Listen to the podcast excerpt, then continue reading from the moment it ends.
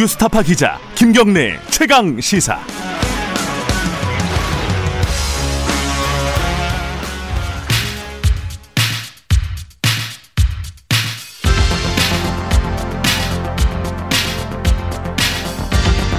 여의도 인싸 하태경의 정치 인사이드.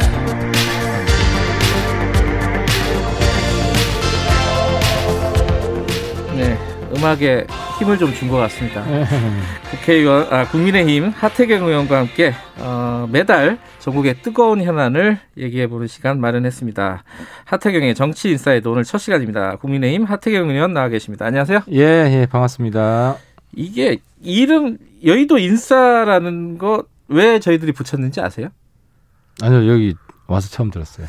이게 그 저희들이 작년인가 이 젊은 정치인들하고 한번 이 이야기를 하는 시간을 마련했었어요. 뭐 예, 유호정 의원 등등 해가지고 예, 예. 그래서 국회에서 제일 요새 이제 인싸 아싸 이런 얘기 하잖아요. 예, 인싸가 누구냐 예. 그랬더니 하태경 의원 얘기를 하더라고요. 아, 그래요? 그게 뭐냐면은 무슨 의미예요? 국회의원들 모인 그 본회의장 예. 뒤에 이제 휴게실에 가면은 예, 하태경 의원하고 이미자 의원이 예. 제일 사람들하고 얘기 많이 하고 인사 아, 잘하고 잘하고. 예. 아, 그러니까 이제 학교에서 학생들 중에 인싸들 있잖아요. 뭐 그런 느낌이다 이런 얘기를 하더라고요. 맞아요? 아니, 제가 볼 때 유호정 의원이 제일, 예, 뭐, 당을 뛰어넘어서 예. 잘 하는 것 같은데요. 아, 저 저도 그 얘기 듣고 놀랐어요. 아 예. 하태경 의원이 그게 스킨십이 되게 좋으신 분이구나. 맞아요? 실제로? 스킨십이요? 예. 뭐, 생각보다 덜 까칠합니다. 직접 만나보면. 그렇군요. 자, 어, 이, 이 여의도 인싸와 함께 저희들이 전국의 현안을 좀 얘기해 보도록 하겠습니다. 이- 얘기할 게 너무 많아가지고. 그러네요. 예, 예. 오늘 뭐 어디서부터 출발해야 될지 모르겠고 예. 일단 뭐 가까운 데부터 얘기를 해보죠. 어제 벌어진 예. 일들부터. 예. 개각. 아, 그렇죠. 예. 개각 지금 뭐 외교부 장관 그리고 뭐 박영선 장관 뭐 중소벤처기업부 그리고 예. 문체부 장관 세 개 부처 했는데 평가들이 뭐 나오고 있습니다. 뭐 약간 뭐 박하게 평가하면 뭐 약간 친 친이 내각이냐 뭐 이런 음, 야당 그렇지. 쪽에서 얘기 나오고 예, 있고 예, 예, 예. 어 마지막에 이제 국정 장악력을 계속 유지하겠다 이런 뜻으로 읽는다 이런 얘기도 있고 어떻게 예. 평가하세요? 그러니까 이제 인사는 우리가 인사가 만사다. 네. 인재를 골고루 써야 되고 네. 탕평 인사 이런 이야기를 하는데 그 시각으로 보면은 완전히 낙제점이죠. 이거는 낙제점이다. 이제 예. 편식 인사 같은 거지. 편식 인사. 그러니까 어. 이제 몸이 건강해지려면 영양분을 골고루 섭취해야 되는데 네. 그 친문 중에서도 그 안에서도 특정 모임 사람들을 집중적으로 썼다는 거 아니에요. 음. 뭐 부엉이 모임이라고 하더라고요. 예. 그래서 아무래도 이제 그 특정 모임 사람만 쓰게 되면 특정한 목소리를 집중적으로 듣게 될 거예요. 음흠. 그러면 뭐 이, 어, 영양분도 골고루 섭취해야지 음. 이, 이 편식을 하게 되면 몸이 나빠지는 것처럼. 네. 그래서 그 과거에는 이제 조선 시대에는 이런 인사를 붕당 인사라 그랬잖아요. 음. 붕당 인사라 그래가지고 그 뭐 노론 소론 그러니까 영조가 그때 에, 노론 인사를 해가지고 이인좌의 난이 일어나고 네. 소론에서 막 반발하고 그래서 저는 여당 내에서도 이건 상당히 에, 시끄러울 것이다 하는 생각이 좀 들더라고요. 근데 정의용 내정자 같은 경우는 좀 다르지 않나요? 음. 거기는 뭐 전에 쭉 같이 있었던 사람이잖아요. 음. 거기는 그- 어쨌든 뭐더더 선고라네요.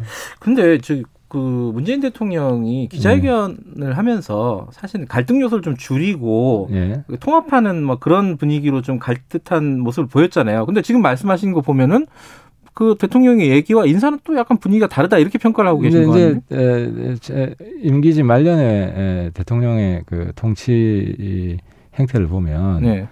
언행 일치가 안 돼요. 말과 실천이 달라요. 음, 원래 그렇다. 어, 임- 임기 후반으로 갈수록 어. 이번 특히 그 신년 기자회견을 보면 네. 대통령 말은 그냥 포장일 뿐이고 음. 속 내용물은 실제로 하는 건 다 달라요. 예를 들어 그 윤석열 정치적 중립을 지키고 있다. 네. 그랬으면은 정치적 중립을 안 지킨다고 징계를 추진한 사람들을 강하게 경고를 하고. 음, 근데 추윤 갈등은 민주주의 사회에서 정상적인 것이다. 음, 정치적 중립 안 지킨다고 추미애 장관이 징계를 한 거 아니에요. 음, 또추 장관을 옹호한단 말이에요. 네. 그러니까 실제로 이제 말은 그냥 듣기 좋은 말만 하고 실천은 전혀 그 말하고 다른 실천을 네. 하고 있는 거죠. 음, 이, 그 정의용 어, 후보자 같은 경우 얘기를 해보면 지금 마침 또 바이든 대통령이 취임을 했잖아요, 오늘. 뭔가 좀 돌파구를 마련을 하려는 것인가. 이제 남북 관계라든가 북미 대화라든가 뭐 이런 부분들 어떻게 보세요? 일단 저는 그런 원칙은 가지고 있어요. 외교 안보 분야에 있어서는 네.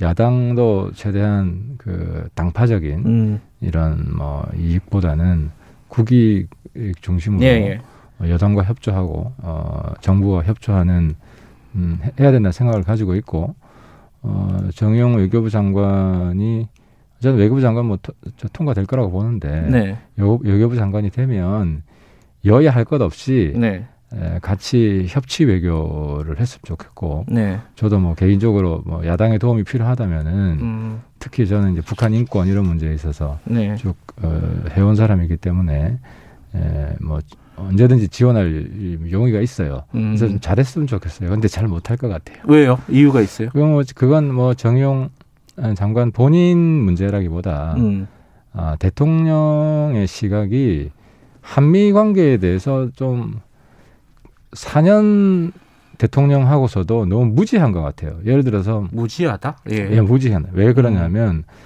이제 대북 전단법 있잖아요. 네. 대북 전단법은 미국의 북한 인권법하고 대립해요. 음, 이제 미 이제 우리 그 국내 이제 대북 전단법은 더 쉽게 말하면 대북 정보 통제법이에요.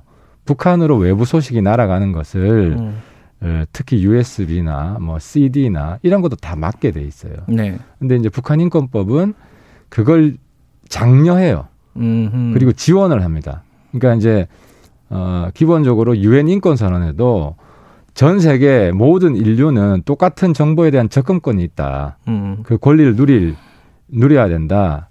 근데 이제 북한은 완전히 통제돼 있잖아요. 인터넷이 없잖아요. 네. 그래서 어 이제 이걸 장려 정보 확산을 장려하는데 그것과 충돌하는 법을 그냥 일방적으로 통과시켰잖아요. 음, 청와대가 이걸 막았어야 돼요. 음, 그리고 삐라가 국경지대 안보 위협이 될 수 있는 거는 예. 그동안 행정적으로 막아왔어요. 음, 충분히 막을 수 있어요. 네. 그건 우리가 도와줄 용의도 있고. 예. 근데 이런 것처럼 어 미국 이거는 미국 초당적인 거예요. 만장일치로 통과된 법이고. 네. 그래서 지금 미국 그 의회에서는 그 이 정보 통제하는 대북 정보 통제하는 이 법에 대해서 반민주주의 법이다 해서 지금 청문회 한다고 하잖아요. 음, 이렇게 되면은 사실 한미 관계가 좋아질 수가 없죠. 알겠습니다. 그거는 그렇게 평가를 하신다는 거고. 저, 그러니까 선- 대통령 생각이 바뀌지 않으면 네. 뭐 장관 아무리 잘 뽑아도 별 효과 없어요. 아 근데 어제 보니까 그 국민의힘 의원들은 왜 이렇게 한정혜 후보자를 좋아해요? 한정혜 후보자 엄청 높이 평가하시고. 음. 그뭐그 여러 윤리적인 문제가 별로 없었던 모양이죠. 뭐. 음, 네. 박범계 후보자를 강하게 공격하기 위한 전략 아니냐 이런 얘기도 있더라고요. 대비가 좀 된 것 같아요. 박봉계 후보자는 저도 보니까 언론에 뭐 아무튼 좀 음. 예상하지 못했던 뭐 많은 문제점들이 나오더라고요. 알겠습니다. 이제 선거 얘기로 넘어가 보죠. 그 안철수 대표, 국민의 당 대표 단일화 문제가 이제 가장 뭐 현안 중에 하나잖아요. 국민의힘 입장에서 보면은 경선에 참여해 달라고 했잖아요. 이거 안 되는 겁니까? 이 김종인 위원장이 딱 잘라서 거절했네요. 그러니까 이제 이게 제일 중요한 것은 예, 이제 단일화가 될 거냐 말 거냐 이거잖아요. 그렇죠. 음, 그래서 김종인 대표가 뭐 삼자에도 이긴다. 뭐 음. 이래서 단일화 안 할 수도 있다고 생각하시는 분들이 있는데 단일화 무조건 합니다. 무조건 한다. 네, 단일화 반드시 합니다. 음. 이건 김종인 대표 어, 한테 제가 직접 만나서 확인한 것이고. 아 김종인 대표도 그렇게 생각하고 네, 있다. 그렇게 해요. 생각해요. 음. 단일화는 반드시 하는데 네. 이제 이 단일화 아, 과정에서 안철수 대표가 질 때 네. 불복한 할 수 있다는 생각, 의심이 있는 거예요. 안철수 대표가 예, 그러니까 아하. 이길 수도 있지만 질 수도 있잖아요. 그렇죠. 지금 여, 여론조사로 보면 이길 것 같은데 예. 또 한두 달 지나고 나서 우리 당의 그 경선이 흥행을 하면 음. 또 바뀔 수도 있잖아요. 네. 그래서 이제 그런 점에 있어서 어, 승복할 것을 지금 강력히 촉구하고 있는 그런 과정에 있어요. 음, 그 약속을 정확하게 받, 아야 된다는 뜻인가요? 받기 위해서 음. 계속 이제 물밑으로도 압박을 하고 있고. 음. 그래서 지금 이제 지금 사실 일종의 룰 싸움에 들어간 거거든요. 음. 그러니까 이제 김정인 대표는 1대1 단일화를 할 수밖에 없다. 네. 우리 당 후보를 뽑고 과, 거에 이제 뭡니까 이제 박원순, 박영선 네. 단일화처럼 그렇게 할 수밖에 없다 라고 어제 결론을 내, 내, 내버린 거죠. 음. 근데 안 대표는 1대1이 아니라 우리 당의 3, 4명 결선 그러니까 어, 여러 명 결선할 때 자기가 한 명으로 들어올 수 있게 해달라. 음, 1대 다로. 1대 다로. 음, 음. 그럼 사실 안철수 대표 유리한 경선인 건 맞잖아요. 뭐 산수로 따지면 유리하죠. 아, 근데 음. 이제 제가 참 아쉬운 것은 음.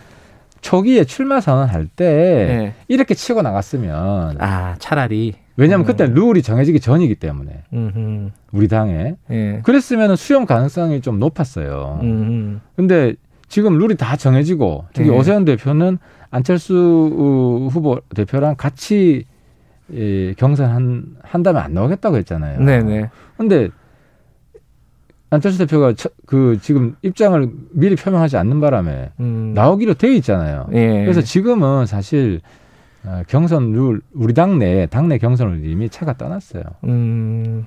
그 지금 뭐당 그 같은 경선 경선에 끼워 달라 이거는 받을 수가 없다 현실적으로.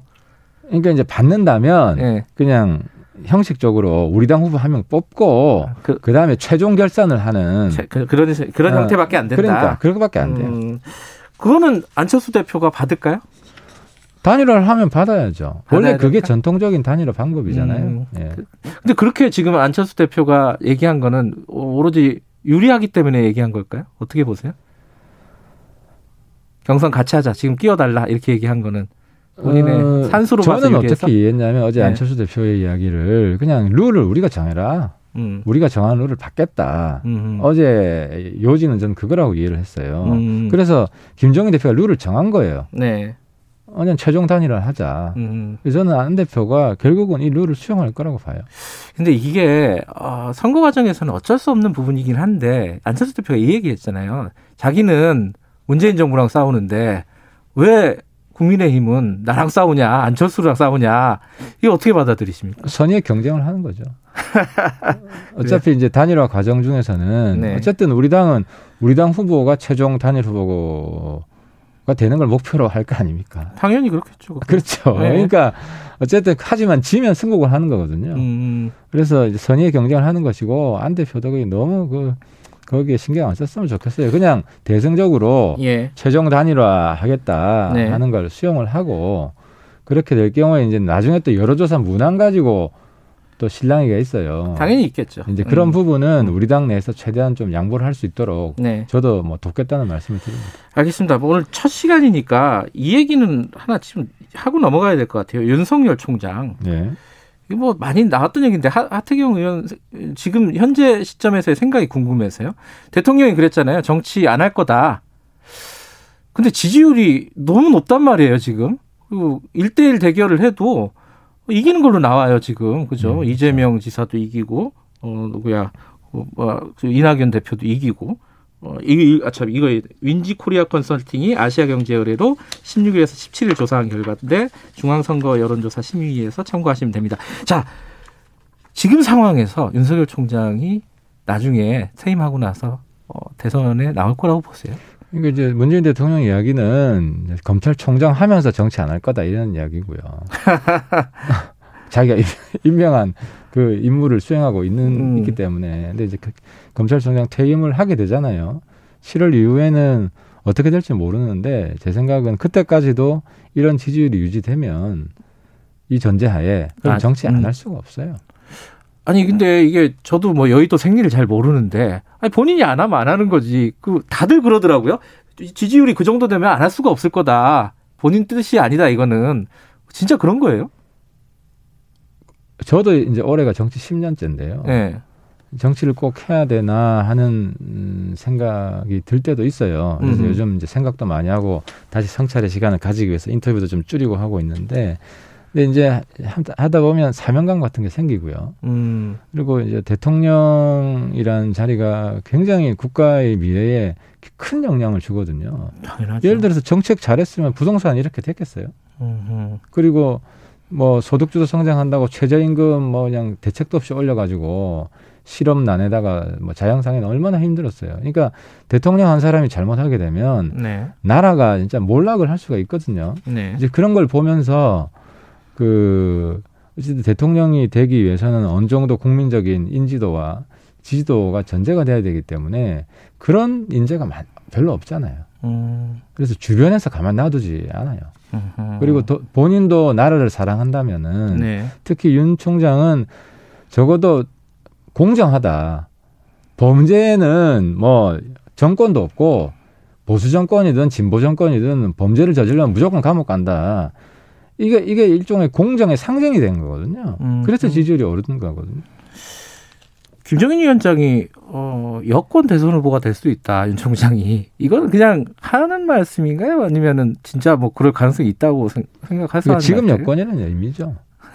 지금 지금 여권 어, 문재인 대통령과 똑같은 말이네요. 아, 그렇죠. 검찰총장으로 음. 있을, 있을 때는 어쨌든 음. 뭐 집권 세력의 하나인데 근데 사실상 그 너무 탄압을 해왔기 때문에 음. 이제 국민들은 그렇게 생각 안 하잖아요. 그리고 윤 총장이 만약에 야, 야권의 후보가 만약 최종 후보가 되면 되는 과정에서 아마 민주당도 많이 흔들리고 쪼개질 가능성이 있어요.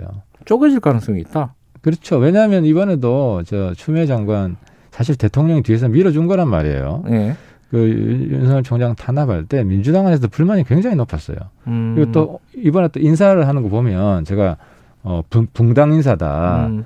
신문 안에서도 또 그 안에 또 새로 그 특정 계파 인사이기 때문에 네. 이런 데 대한 불만이 커질 수밖에 없고 그래서 민주당 안에서도 그 윤 총장이 압도적으로 이긴 거로 나오는 상황이 지속이 되면 어느 정도 어, 분열이 좀 불가피할 거라고 봅니다. 음. 분열의 양상은 뭐 예측은 아직은 쉽지는 않겠죠. 뭐 어원들이 나오는 거겠죠. 뭐. 분, 분당을 여기 얘기하시는 거예요? 분당보다 어떤 뭐 일부 어원들이 탈당? 일부 어원들이 음. 나오는 그런 방식. 알겠습니다. 그 두 가지 꼭 해야 되는 질문이 있는데 하나는 지금 여당 얘기인데 어, 박영선 장관 전 장관이죠. 전 장관이 이제 출마 의지를 굳힌 거잖아요. 대진표가 나왔어요. 나왔는데 제가 여쭤보고 싶은 거는 이번 서울시장 선거의 핵심이 뭘까? 자, 대진표가 양쪽 다 지금 대략 다 꾸려졌고, 뭐, 거기서 이기는 사람이 붙는 거잖아요. 근데 그거는 뭐 그렇다 치는데, 이제 이번 선거의 승패를 가르는 핵심이 뭘까? 어떻게 해서 판단하십니까? 이제 그, 사실상, 어, 이제 문 대통령 4년 평가. 4년 평가다. 이게 가장 중요한 요인이 돼 버린 것 같아요. 왜냐하면 음. 민생에 엄청난 영향을 줬잖아요. 네. 그러니까 이제 문재인 정부가 가장 잘못한 게 청년들한테 희망을 다 빼앗아가 버렸어요. 음. 일자리 훨씬 힘들게 만들어 버리고 내 집 마련도 불가능하게 만들어 버리고 음. 아니 우리가 인생을 살면서 가장 중요한 게 일자리하고 자기 집이잖아요. 네. 그래서 안정이 돼요. 근데 이제 평생 그 걱정만 해야 된단 말이에요. 일자리 음. 걱정, 내 집 마련 걱정만 하고. 네. 그래서 여기에 대한 어, 국민적인 심판이 이미 전 됐다고 보고요. 그래서 안 나오는 거예요, 여론조사. 이제 서울, 부산 지금 여론조사 음. 돌려보면 우리가 단일 후보가 될 거면 무조건 이기는 거로 나오잖아요. 음. 그래서 획기적인 그 일자리 정책이나 획기적인 부동산 정책이 나와서 그러니까 말이 아니라 실제로 시장이 영향을 받을 만한 이런 임팩트가 있는 게 나오지 않는다면은 민심을 음. 돌리기가 어려울 거예요. 음. 한 가지는 뭐 지금 말씀하신 뭐 연장선인데 민생 얘기인데 어, 이재명 지사가 지금 재난지원금 10만 원 준다 이거 가지고 여권 내 좀 말들이 많습니다. 좀 자체적으로 이렇게 할 일이냐, 어, 뭐 이런 얘기도 있고 좀 너무 빠르 빨리 가는 거 아니냐, 어, 정부 전체 중앙 정부 정책보다 어떻게 보세요 이런 평가는? 10만 아, 원은 뭐 주나 안 주나 뭐 큰 영향이 없잖아요. 아, 다 주면도 그러니까, 크지 않아요 그 돈이? 아니 그러니까 개인 입장에서 볼 때는 음, 그러니까 음. 저는 이 10만 원 이번에 정책 음. 때문에 이재명 지사의 약점이 그대로 드러났다고 보는데 음. 어쨌든 모든 사람한테 골고루 나눠주면 네. 전체 파이는 정해져 있기 때문에 네. 자기가 먹는 피자 한 조각은 작아질 수밖에 없는 거예요. 음. 그러니까 뭐 별로 그렇게 반갑다거나 이런 환영한다거나 이런 느낌이 안 들잖아요. 그래서 이 지사의 그런 무조건 다 주자 음. 묻지마 지원 정책의 문제점이 극명하게 드러났다. 음. 10만 원은. 그러니까 차라리 이 돈을 조금 큰 돈으로 해서 어려운 사람들한테 주면 음. 훨씬 효과가 크단 말이에요. 근데 지금 거의 무조건 언제나 모든 사람한테 다 줘야 돼. 음. 이런 지금 정책이 돼 있잖아요. 이 지사의 정책은. 그래서 저는 이 지사도 이번 기회에 그 무조건 다 주자, 묻지마 다 주자. 이거는 좀 다시 좀 반성을 좀 할 것 같아요. 음, 알겠습니다. 7392님, 2584님 등등 어, 청취자분들이 합리적인 보수 어, 하태경 의원님 환영한다는 문자를 많이 보내주셨습니다. 예, 앞으로도 차근차근 어, 민생 얘기 이런 얘기 많이 하면 좋겠네요. 그죠? 예, 알겠습니다. 오늘 말씀 감사합니다. 예, 감사합니다. 하태경의 정치 인사이드 국민의힘 하태경 의원이었습니다.